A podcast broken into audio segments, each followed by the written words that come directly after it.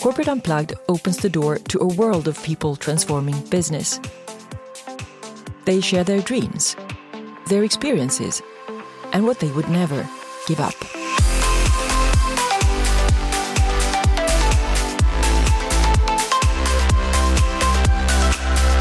I'm so glad to be here with Roberto Verganti at the University of Politecnico in Milan. Thank you for inviting me here, Roberto, and welcome to my podcast. Glad to be here too. Uh, you have done so many fascinating and interesting things that I just, you know, have to take a bit more than usual for the intro. So here we go. Roberto Verganti works at this amazing intersection between leadership, design, and technology management. He's a professor of leadership and innovation at the School of Management of Politecnico di Milano he has been a visiting scholar at the Harvard Business School, at the Copenhagen Business School, and the California Polytechnic University. And he is also on the European Design Leadership Board of the European Commission. He has written more than 150 articles and is the author of the book Overcrowded Designing Meaningful Products in a World Awash with Ideas, which was published in February 2017 by MIT Press and also the book Design Driven Innovation Changing the Rules of Competition by Radically Innovating What Things Mean, which has been published by Harvard Business Press. And he's also a regular contributor in Harvard Business Review. But before, Roberto, before we dive into your exciting uh, world, let me first ask you what is actually driving you? In other words, what is your passion or what is your dream, if you like? The word passion to me is a little tricky because uh, it's a very popular word in postmodern world to think about what is your passion, which is one of the major problems we have in our society. I would like to see it like this. There are two ways of thinking about passion. Passion is something pleasurable that makes you feel good or drives you, or passion is something meaningful. I like the second perspective. So, what is meaningful for me? Because uh, passion comes from a Latin word which is patire, which means to suffer. And in reality, passion is the passion of Christ. And that's the first definition of what passion is. you get to what is meaningful. You know, Christ dies in the cross. That's the passion. But you do it because it's meaningful. It's painful, but it's meaningful. And that's the meaning of your life. His entire life is focused on that. He knew it since the beginning. So passion is something that you're ready to suffer for to get to a higher level, which I call meaning. And what is meaningful for me? Uh, meaningful for me is to help uh, people grow and learn. That's the reason why I decided to be a professor. I like to, and when I say people, maybe uh, unfortunately it's very difficult to help everyone grow. So I usually like to select a few persons I like, but then help them to achieve the dreams of their life. That's what drives me. Helping people learn and grow. And the dreams, I don't know. I was thinking about your question about dreams my dream is what I'm doing. I'm a happy professor. That's wonderful because I can tell you that I know a lot of people who don't know what their dream is and also therefore they cannot understand you know should they or not be happy so that's a major achievement uh, in life actually but in terms of turning points in your life you know which ones have influenced you the most in my career i think that one funny thing is that I wanted to be an astronomer. So when I was 19, I had to choose a university, and, and I went to my parents and I said, eh, I would like to be an astronomer. And I said, you know, if you're an astronomer, what kind of job you're going to do? You'll be without any job in your life. You know, there's no job for astronomer, just a few professors in university. And I always think about that and I laugh because then I decided to become an engineer and I always laugh because eventually when I meet my parents, I always say, you know, that, you know, eventually I still work in a university. So I could have been a, an astronomer. So I took the wrong job. And in fact, I'm not an engineer anymore. Uh, I, another turning point when I was 24, when you are an engineer, you can pick, at that time, there was the exam number 29. Exam number 29 was an exam that you can pick from whatever you like. And I like this exam about management. It was one option. I mean, I was an engineer, so it wasn't, wasn't meant to take an exam on, on business administration. So, but with some friends, we went to the first class of this exam. You know, we were looking for something easy because, uh, you know, if you can choose an exam, it's take something easy. And But then this professor said at the first class, said, you know, don't believe that business administration is easy. It's quite hard. Actually, sometimes even harder for an engineer because there's no clear cut about what is right and what is wrong. So I remember I went home and called my friend on the phone. It was still a landline phone. And he said, what should we do? I mean, this is a hard exam. So are we totally nuts that we're taking as a 29 exam something still very difficult? And then we decided to do it. And then I did my master thesis on that. And then I started to work with this professor at Polytechnic, and all my life changed because of a phone call. And maybe the big, big change again in my life when in a conference I met a professor from Harvard Business School. His name was Marco Iansiti. He was Italian by origin, so we started to talk. He said, "Oh, why don't we come? Don't you come to Harvard to do some research?" There are simply yeah. the small thing that is waiting for you because if you're not ready, there are many small things that happen in your life, but you don't see them. So basically, you, you want to go there, and sooner or later it will happen, and a door will open up. Uh-huh. So. But you also serve as a, an advisor to companies uh, such as I know Ferrari and uh, Gucci and uh, Vodafone and Nestle and Tetra Pak, etc., etc. When they knock on your door, what is it that they want? typically they come because I'm a, most of my research has been doing innovation. So they search for innovation, and typically they knock after they have been trying to do it for a while. Typically, there have been in this moment. There, there is a lot of people working on innovation, working on creating ideas, brainstorming, workshop, creativity, design thinking, and, and, and open innovation. So they're all trying to do a lot of stuff, and they the classic sentence, I had the same sentence yesterday from a corporation in the Netherlands. I said, know, we have been doing a lot of workshop, we have a lot of ideas, but we don't know what to do. it's like an abundance. Too much. There's too much. And so they come to me because we have developed a methodology that I've been trying since 10 years, uh, tools, and the methodology is to help you go in the right direction. And not only help you, but the entire organization, because the most difficult thing is to have everyone engaged in the same meaningful direction. That's very difficult. Mm. So that's a classic question. How, how, can we have a vision, a shared vision that is meaningful and that people believe in, and we all move in the same direction? And, and we happen with that. What is a good vision, really? Good vision is something I keep using this word meaningful. It's not necessarily better or worse. It's something that is uh, something in which you believing that it's meaningful for your organization, is meaningful for your customers, and is meaningful for you as a person. I can make an example of a project we did. Uh, we have been working with uh, Alfa Romeo. Alfa Romeo is a, is a brand that belongs to FCA, Fiat Chrysler Automobiles. And we work in a project called 4C, is a model by Alfa Romeo. The 4C is a quite sportish car. Uh, in terms of look, it looks very sportish but as two different changes in terms of meaning, in terms of what, what is the vision for a sport car that is totally different than the others. First of all, it's not expensive. I mean, still, it's not a 500, but it's more or less the price of a BMW 3 or 4. So it's, it's not the classic myth of, oh my God, this guy is a sport car, so how rich is it? No, it's, it's, I mean, it's affordable. The second one is not powerful because it has the same engine of the Giulietta, which is a very, very small uh, sedan but it's so light because it's carbon fiber and there's no air conditioning, there's no tapestry in the car, everything is stripped off. So it's super light. So the ratio between power and kilograms is like a Ferrari, which means it challenges two typical meanings of what is a sport car. First, it's not expensive, and second, you're not powerful. And we know that many guys buy big sport cars because they want to feel powerful. That's instead is a car for, for experts. You buy that car only if you know that this is a very special car with unique performance because it's so light that as soon as you turn around, the car moves. So it's a totally different vision that is against the mainstreams of where the sport car industry is going.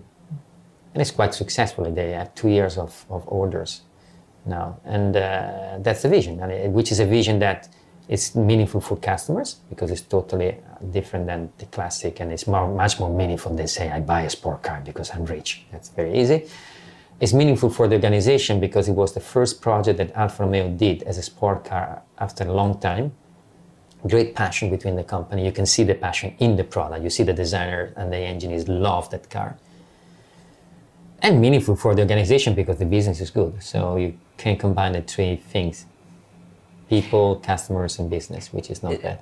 Did they also build in some kind of um, you know environmentally friendly thinking Well, into the product? If you take the sport car, no.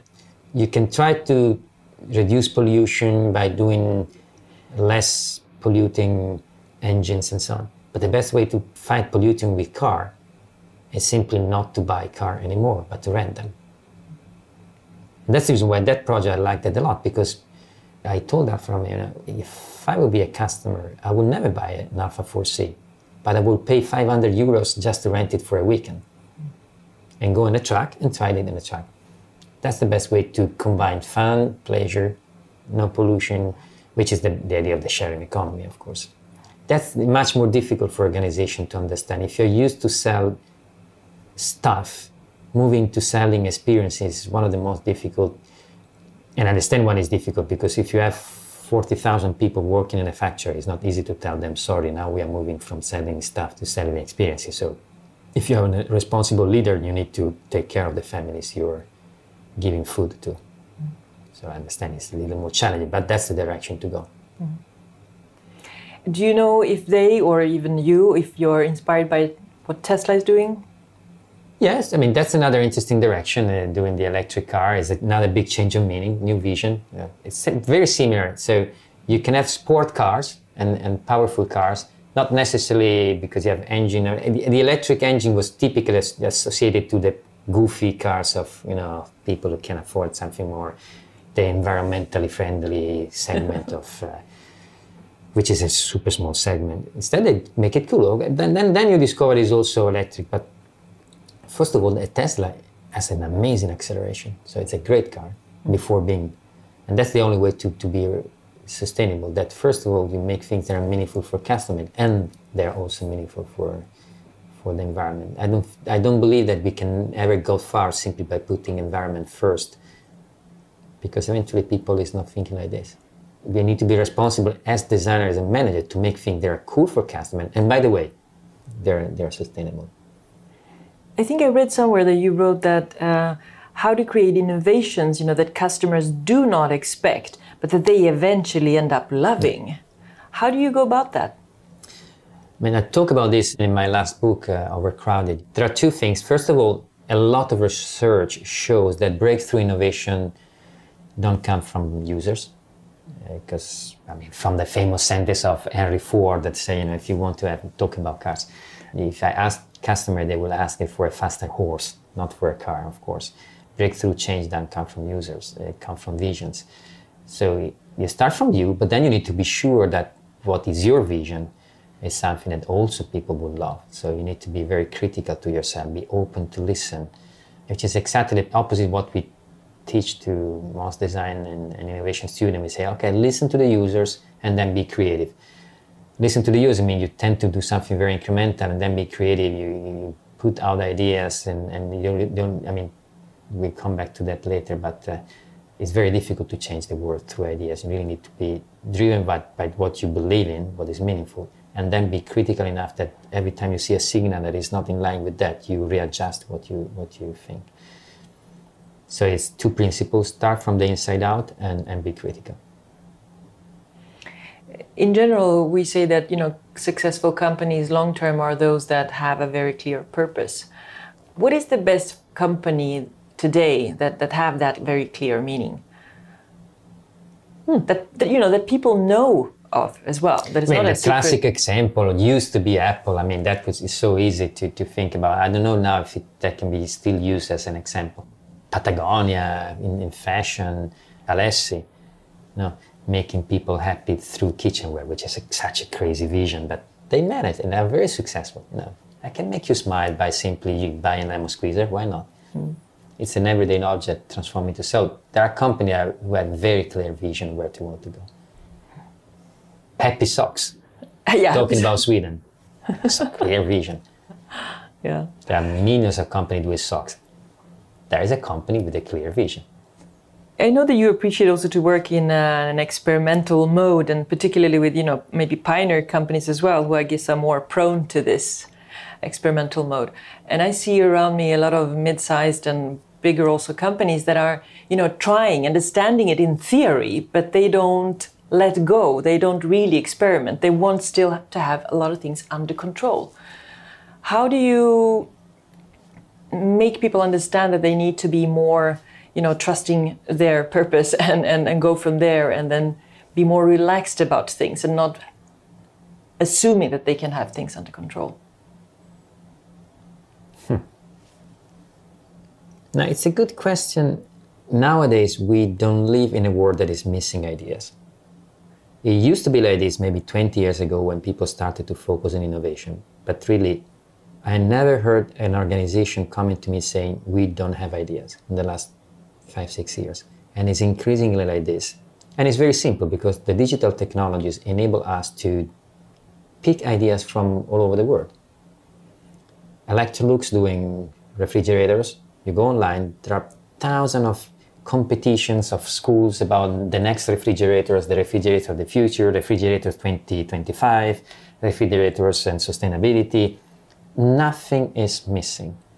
And if you still need some ideas, you can go to website like Innocentive, post a challenge there, and you will receive thousands of ideas. Ideas are commodities nowadays. The marginal value of an additional idea today is very small. Sometimes it's even negative. Putting one more idea there simply makes the environment more confused. So it's the direction that we lack. Uh, the more you have options, a lot. I mean, there's a classic problem of psychology. The more you have options, the more it's difficult to understand where to go. There is a beautiful book by Barry Schwartz. Its title is The Paradox of Choice. The more you have choice, the more it's difficult to choose. The more you postpone, even postpone the choice. So this overabundance of, of ideas is paralyzing organizations. That's why it's very important to understand where to go because the vision that enables you to say, okay, there are millions of opportunities around us but if I have vision, the vision enabled me to decide what not to do, which is more important nowadays than deciding what to do. This Barry Schwartz is great. He's using the metaphor of love. Do we have problem nowadays to meet a person in our life? When you have, I don't know, 200, 3,000 friends on Facebook, on LinkedIn, you have 3,500 people connected to me. And if you really have problem, you can go to Tinder and you can meet whatever person you want so we have a lot of options. Thousand and thousand more than my father had when he married my mom. And still people married less. Isn't it mm. unbelievable? Yeah. so we don't have a problem of options. There is a lot of things. The same is for ideas. There are a lot of ideas. The more there are ideas, the people have more problem to really do it because there are so many things that can be done that they eventually get paralyzed. So this is the first question. So organizations have become machines of producing ideas and sometimes they are even become machines to produce innovations. They really do it. Then there is a second question is, do we really need all this innovation? I mean, now taking the perspective of the customers.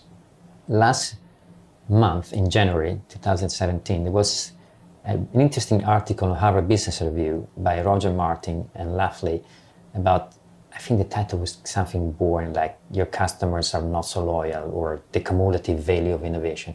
But they make a very important point and I know Roger Martin is a very clever guy, good in understanding how the environment is changing. And the point was, customers are starting to accept innovation that is only about convenience. I mean, making things simpler. If you keep creating innovation that simply add new features and so on, customers have habits. You know, of course they change habit. If you force me, okay, now now there is, you know, I've been using uh, iMessage to, to send messages to my friend. Okay, now there is WhatsApp. Do, are you on WhatsApp? Yeah, if you want to communicate with us, you need to be in WhatsApp. Okay, let's use start to use WhatsApp. And now there is Messenger for say Facebook. Okay, I can use Messenger from Facebook, and maybe even Skype for messaging. And and and finally, when I've been learning all of this, now there is messaging through Snapchat. Okay, I need to get into Snapchat as well. So the feeling we have by working with corporations is the market that is getting saturated by the innovation. I'm not saying that the market will not change. They will, will keep changing a lot, reluctantly. not because they're happy. There will still be some stupid person that will buy some innovation that will force the entire world to change because they, they start the movements. So my feeling is that we are getting to a tipping point in which the capability of organization to create innovation is much, much, much higher than what the market can take in.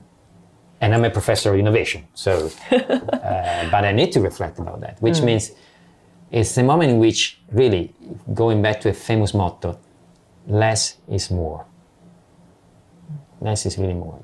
We are saturating people with too much innovation. And also, as you say, the reason for innovation. I mean, if there is an authentic, real, true desire to move mountains with that innovation and change something important, people will go for it. I think that's natural. But if it's innovation for the sake of innovation, as you say, then we are more on a superficial level. I've been intrigued by the story of Airbnb or Uber. Both innovation that were on the top list of uh, stories of innovation, unicorn around the world.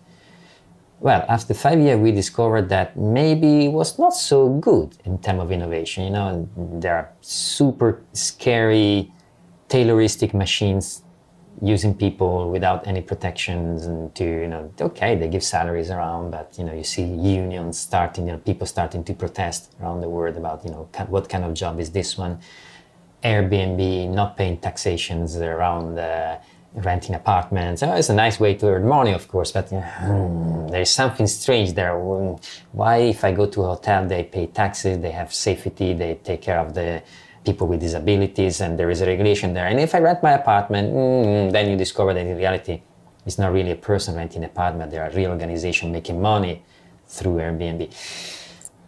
So a lot of innovation is interesting, business model. I'm not totally sure that we are creating a better world. For sure, customers are tired. For sure, customers are tired. So it doesn't mean you don't need to have innovation, but if you change something, then you change it really for real. I mean, then if you want people to change, ask them to change well and once in a while. Otherwise, we create a crazy world. There is a limit to this. But all these, as you say, platforms that have been created as, uh, as Netflix or as uh, Airbnb, uh, Uber, etc., they're all normally brought up as examples of something that has been you know changed transformed the business landscape and mm-hmm. moving into a new business model like a cool right correct thing to do in order to shake up an old fashioned industry or maybe even an old fashioned system that we have as a society but so far at least you see airbnb and uber more like a question mark platform yes uh, there is an interesting tv series called black mirror it's um, I don't know if you know it's it's all about the extreme of the digital society, and it's taking the digital society to the extreme. I remember this. I was reading this about on, on the Financial Times about this story of uh, a girl wakes up in the morning and the first thing she does she check her reputation index. You know, if you rent your apartment in Airbnb, you can rate the customer and you can rate the apartment. Then you take Uber and you can rate a taxi driver, and a taxi driver rates you. Okay. And now you can buy an insurance for the car. And if you drive fast, you can have big data that track you if you ride fast. Okay, your price of insurance goes up or down. Can you imagine a life in which everything we do, we are rated? And maybe this moment I open the door, I hit the person by mistake, and this person rates me one, which means my ins- life insurance will go up in price. I cannot find a job because I'm a person. When I open the door, you hit the person. And I mean, these things happen in life. So I don't know. I feel a little uncomfortable with this. So there, are, I think, in the last this example Uber and Airbnb, there are things that locally they look cool, but when you transform this into a global mechanism, and unfortunately, Uber and, and Airbnb have become global platform. I think we don't understand exactly what does it mean to transform something that is locally nice, which is the classic problem of sustainability. I cut this tree and I build the house. It's fine. And I mean, there is a value there. But if everyone starts to cut trees around the world, there's no trees anymore and there's a disaster. So I think that the same kind of mechanism has been happening with Uber and Airbnb. Locally, as an idea, nice, I can connect with someone else. I have some time, I can take you into my car, fine. Multiply this as a platform with billion people, and you create a world that is a little scary. But there is one element that is, uh, I think, uh, elegant in this is that you use resources that already exist, right? Yeah, yeah. You use cars that already exist, are in movement, or you use houses or real estate that already exist. So from that perspective, it's, it's totally uh, interesting. Mm. this is the, the part of the story which is the most. That's the reason why everyone was happy about this at the beginning. The twist that has been taken recently is a little more scary. And um, I was talking to a friend from Harvard Business School, and um, I think we still haven't seen much of the story. I think it's very difficult to understand where this. This is the reason why I like Black Mirror because it helps us to think. Okay, let's take this to the extreme. What is a world? And unfortunately, we are not still there. We are not still to the extreme, but we will get there more likely. So, I teach to students. I would like to start helping them to understand that nowadays, to create a little business is not difficult. To understand what are the implications when this become a platform is much more complicated. I see a situation in which a lot of creativity, a lot of innovation, customers start to be tired, and the implication of what we are doing are not totally clear. Which, for a person doing research, is intriguing, of course. But uh, I think I'm not alone if I say that people is tired. Mm. And uh, your students, what are they mostly impressed by or intrigued by right now? What do they typically, you know, Oh, well, of course, if you ask a young guy, the myth of this moment is, yeah, I want to build a startup. Which implication are that many big corporations are starting to understand and why instead of investing in internal R&D, why don't we let outsiders do their R&D and then when they become proven, then we can buy them. In fact, the funny thing about startups nowadays, no one wants anymore to start a startup because they want to build a company. They start a startup because they want to get to the proof so that someone else will buy them. So you want to become rich because in five years you will sell your company. But that's the myth. And, uh, and driven by money, is that it? First of all, they do it because they find it meaningful. I find it meaningful because I'm doing something that I believe in. So it's my startup, which means if I do this, it's because I believe this is good for people, for society, for markets. So that's there is a strong connection between life and purpose when you do a startup. I can pick the people I like. So the team is people I like. To the point that I easily compromise salary in favor of these things. And in favor of a dream that I say, okay, of course I cannot do this forever, but if in five years we sell this, then we get the money. But in the moment in which you do it, you do it because you want that's the thing you like to do, and that there's no other point. So, and with the people you like to do. So that's the dream of my student. I was saying this moment. Why should I be hired by IBM? Mm-hmm. Exactly. And that's a big competition, you could say, for good people out there right now. How do you attract them to companies? And, and, uh... and the only way is to, to recreate internally a similar environment in which there is a very entrepreneurial activity, which means, as an organization, you need to accept that people have their own internal vision and go in a direction which is not exactly the direction that the entire organization want to follow. That's the reason why nowadays find the vision is much more difficult because everyone has his own vision. So how can we align? It's a matter of alignment, not of telling now we go there, because people don't want that anymore. Mm. I want to participate to the conversation. Can we share the direction? And mm. so, like uh, synchronize the professional and the, and the personal development mm. of people, right? You should have like a blueprint of people where you know what they're after, what is important to them, and then combine it. What long-term solutions for business do you believe in? This comes back to what we were saying before. The, the only way to survive long term is to clearly define a vision that is shared within your organization and update your vision like a living being. I mean, it's vision something that needs to be keep nurtured, but that's the way that keeps your. I don't know exactly what every every, every organization has its own long-term vision, but they have to have a vision. That's the most important thing ever nowadays. The more there are options, the more without a vision you get lost do you have a vision for yourself or for what you do here in the Politecnico? Uh, at this moment, I would say that uh, the thing I would like to change is the way we teach.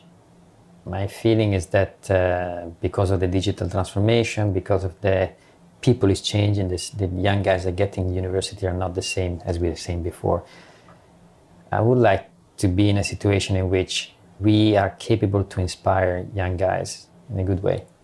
Where studying is not fun, because then we don't get into the passion. That's pleasure, is another story. But it's, mm, it's a passion. It's, as we said before, yeah, painful, but ah, it gives me meaning as a person. And to get there, we need to move away from traditional education to more engaging let's dream a little bit and say that you assume all doors are open and all the resources are available. What would you then innovate or change? But coming back to what I was saying before, maybe I, maybe the innovation would be to try to close a few doors. Because mm. I don't think that uh, I think we live in a world where all doors are open, mm.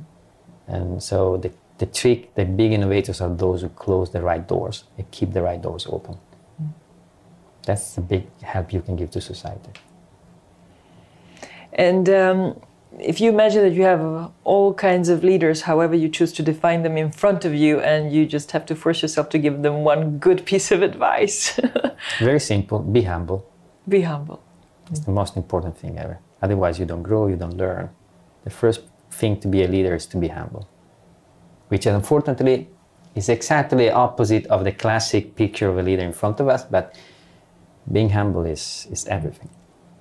But you work with uh, many different leaders in companies. Have you seen any change from like 10 years ago till now? Something that is. Until the election of Trump in the US, I would say yes. Now, the point is that we live in, in a global world where you can have simultaneously very strong leaders or very you can have populism and you can have democracy you can have strong leaders and mind leaders. So you have, you have everything. So it's very difficult to understand trends. I would have loved to say i see leaders who are more open humble and so on. But there are big signals in the environment that say that they are not always those who succeed. Mm-hmm. but then you have to choose. I mean you choose your life. The world can go in different direction you as a person have to choose which kind of leader you want to be. Do you think that the purpose of companies as a unit, as a system, has to change drastically in the future? I mean, what we have classically today is you know, based on the industrialization somehow model, if we maybe exclude the recent startups and so on. But the rest of it is still old architecture. Yeah. So, what is it that you see that those companies have to change or transform into? It's a difficult question in the sense that uh, there are some experiments around new organizational forms like holacracy or my feeling is that what will change is the people maybe the structure are still the same. Who cares if you have a hierarchy or not? People will be so different. Then maybe maybe that's not even more relevant anymore. What kind of structure are, because the change comes from the people. And probably they become more entrepreneurial in terms of environment organization. But I don't know. Maybe definitely are, what's happening is that the people who are getting into organization are totally different so the organization will be different by definition and in what way do you feel that they are becoming different? What is it that is changing in, in lots of people with some kind of increased awareness? Yeah, this is, we are saying before about uh, new generations who have been driven by the search for a job because they have a purpose, individualism. So big challenges of moving everyone in the same directions. But at the same time, lack of safety, that's the reason why I'm not totally sure that traditional organizational structure will disappear because still there provides safety and structure. I hope and I can't imagine a world that keeps going toward fluidity the way we are going because sooner or later people will need some kind of safety around. We have been trading, as Zygmunt Bauman was saying, we have been trading to have more freedom, we are trading away safety, but there is a limit to that. So there will be more individualism. There's people who's more driven by passion, by by entrepreneurship, but also there, I think they will still search for some safety around. I mean, safety in a way will become the luxury of the future. And um, if you would kind of go back 15 years from now and give a piece of advice to yourself, actually, what would it be? Be humble. uh, look back. Look back. We are. If you're a very if you like your job, you're doing stuff, you always look at the next, at the dreams now, what's the next step? And the more you look in front of you, you the more you forget that if you are who you are, because there is people behind you who support you. So I would look a little more back. And uh, what do you think is the most important thing for companies to focus on right now? Less ideas, more vision. What does the world need the most at this time? It doesn't need more, it needs less. It needs less, I mean, for sustainability, it needs less for ideas, it needs less for pressure of change. It's not easy to do, but the example of Apple we were saying before is the classic example of a business that being successful because, as Steve Jobs always say, my job is not to say yes. The most difficult thing is to say no. As always, 20 years ago, maybe the world needed more. We missed a lot of stuff. I think we are in a world in which we need less. Do few things new, but those few things you do it well and uh, because the more people try and, and you don't realize of course you fail you know now there is this popular things that you know startups they try and fail. Who can fail? Often to succeed sooner. Every time you fail you learn of course it's important. But every time you do an attempt it's not only your own cost but you create entropy in the environment. Entropy is a concept in, in chemistry which means confusion. It's a state of energy that it goes.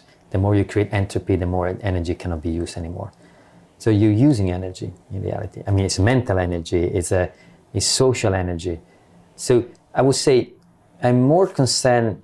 I know there is a problem of environmental sustainability.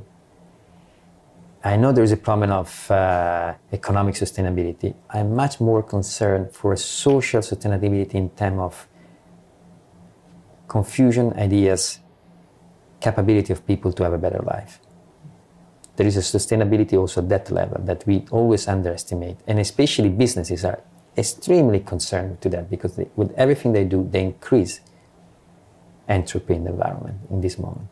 So those, but really, if you go to a company that are most successful, in reality, in this moment, are companies that are doing less, not com- less means clear vision, three products. Go to the website of, my, of Apple. How many iPhones you find there? Four go to the website of uh, Nokia, 72. Guess what kind of product people really love? Thank you, Apple, because you helped me to choose a great phone in just a second instead of going to a website and spending three days to understand what is the right phone for me. What intrigues me in this moment, going back to the sharing economy, is why should I really buy a pair of shoes by Gucci if I could rent them? Because nowadays, if you if you buy a great pair of boots of Gucci, the first thing that people do is to take a photo and post it on Instagram. And then they, then they are burned out. I mean, then you cannot wear them anymore because all your friends have already been seeing them. Ah, yes, those are the shoes that you had the other day. I saw the photo. Okay, ah, okay, old. Mm. So, but if I can rent them, then I rent them and I even pay a lot. I don't care. It's not a matter of price or uh, the experience. I rent them, post them on Instagram, and the next day I rent another one. Still Gucci or maybe another brand, whatever. But so again, they have the same struggle of the car industry. That's the, probably the direction, as you said. There is, it's like cars. 99% of their time, they are simply standing there, like in this moment, my car is standing in a garage, paying for nothing.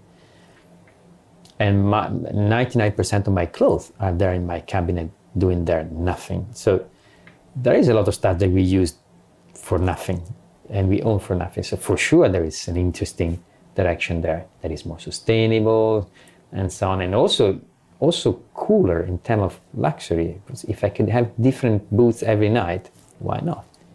The problem is that the, the entire industry is designed around this idea of selling. And I understand. I really, it's easy from the outside say, yes, why don't you move there? But when you have a company that have like in the case of cars, 40,000 people working, which means 40,000 families, probably even more in case of big. Then you are a little responsible before saying we don't we closed 10 factories because suddenly we don't sell cars anymore, we just rent them. But maybe, as you say, step. with the rich variety of stuff that you can then uh, you know, rent for a while gives the business formula the quantity that you need anyway to produce. It doesn't necessarily has to, you know, have to mean that you have to Yes. let people go or so. But um, Mm, there's still probably there will be still a car around, but if you really want to make it serially, probably there will be much less cars around, which is good. We need less cars around. Yeah. But I understand why it's very difficult. In theory, is this idea is great. The point is, how do you get from here to there? with the And heritage, that's- yeah. That's not. Uh, that's the reason why it's easier to do this as a startup. This is the reason why it's easier for Apple or Google to build the driverless car because they have nothing to lose. So, grazie mille, Roberto. It, it was wonderful and very valuable to to listen to your thoughts and, and sharing your world. To find out more about Roberto Verganti and his work, you can head to verganti.it, V E R J A N T I dot IT, and follow him also in Harvard Business Review. And of course, you should also check out his new book, Overcrowded Designing Meaningful Products in a World Awash with Ideas, published by MIT Press. Thank you very much for listening. And until next time, live with purpose and remember to unplug. Mm-hmm. Thank you, Reza.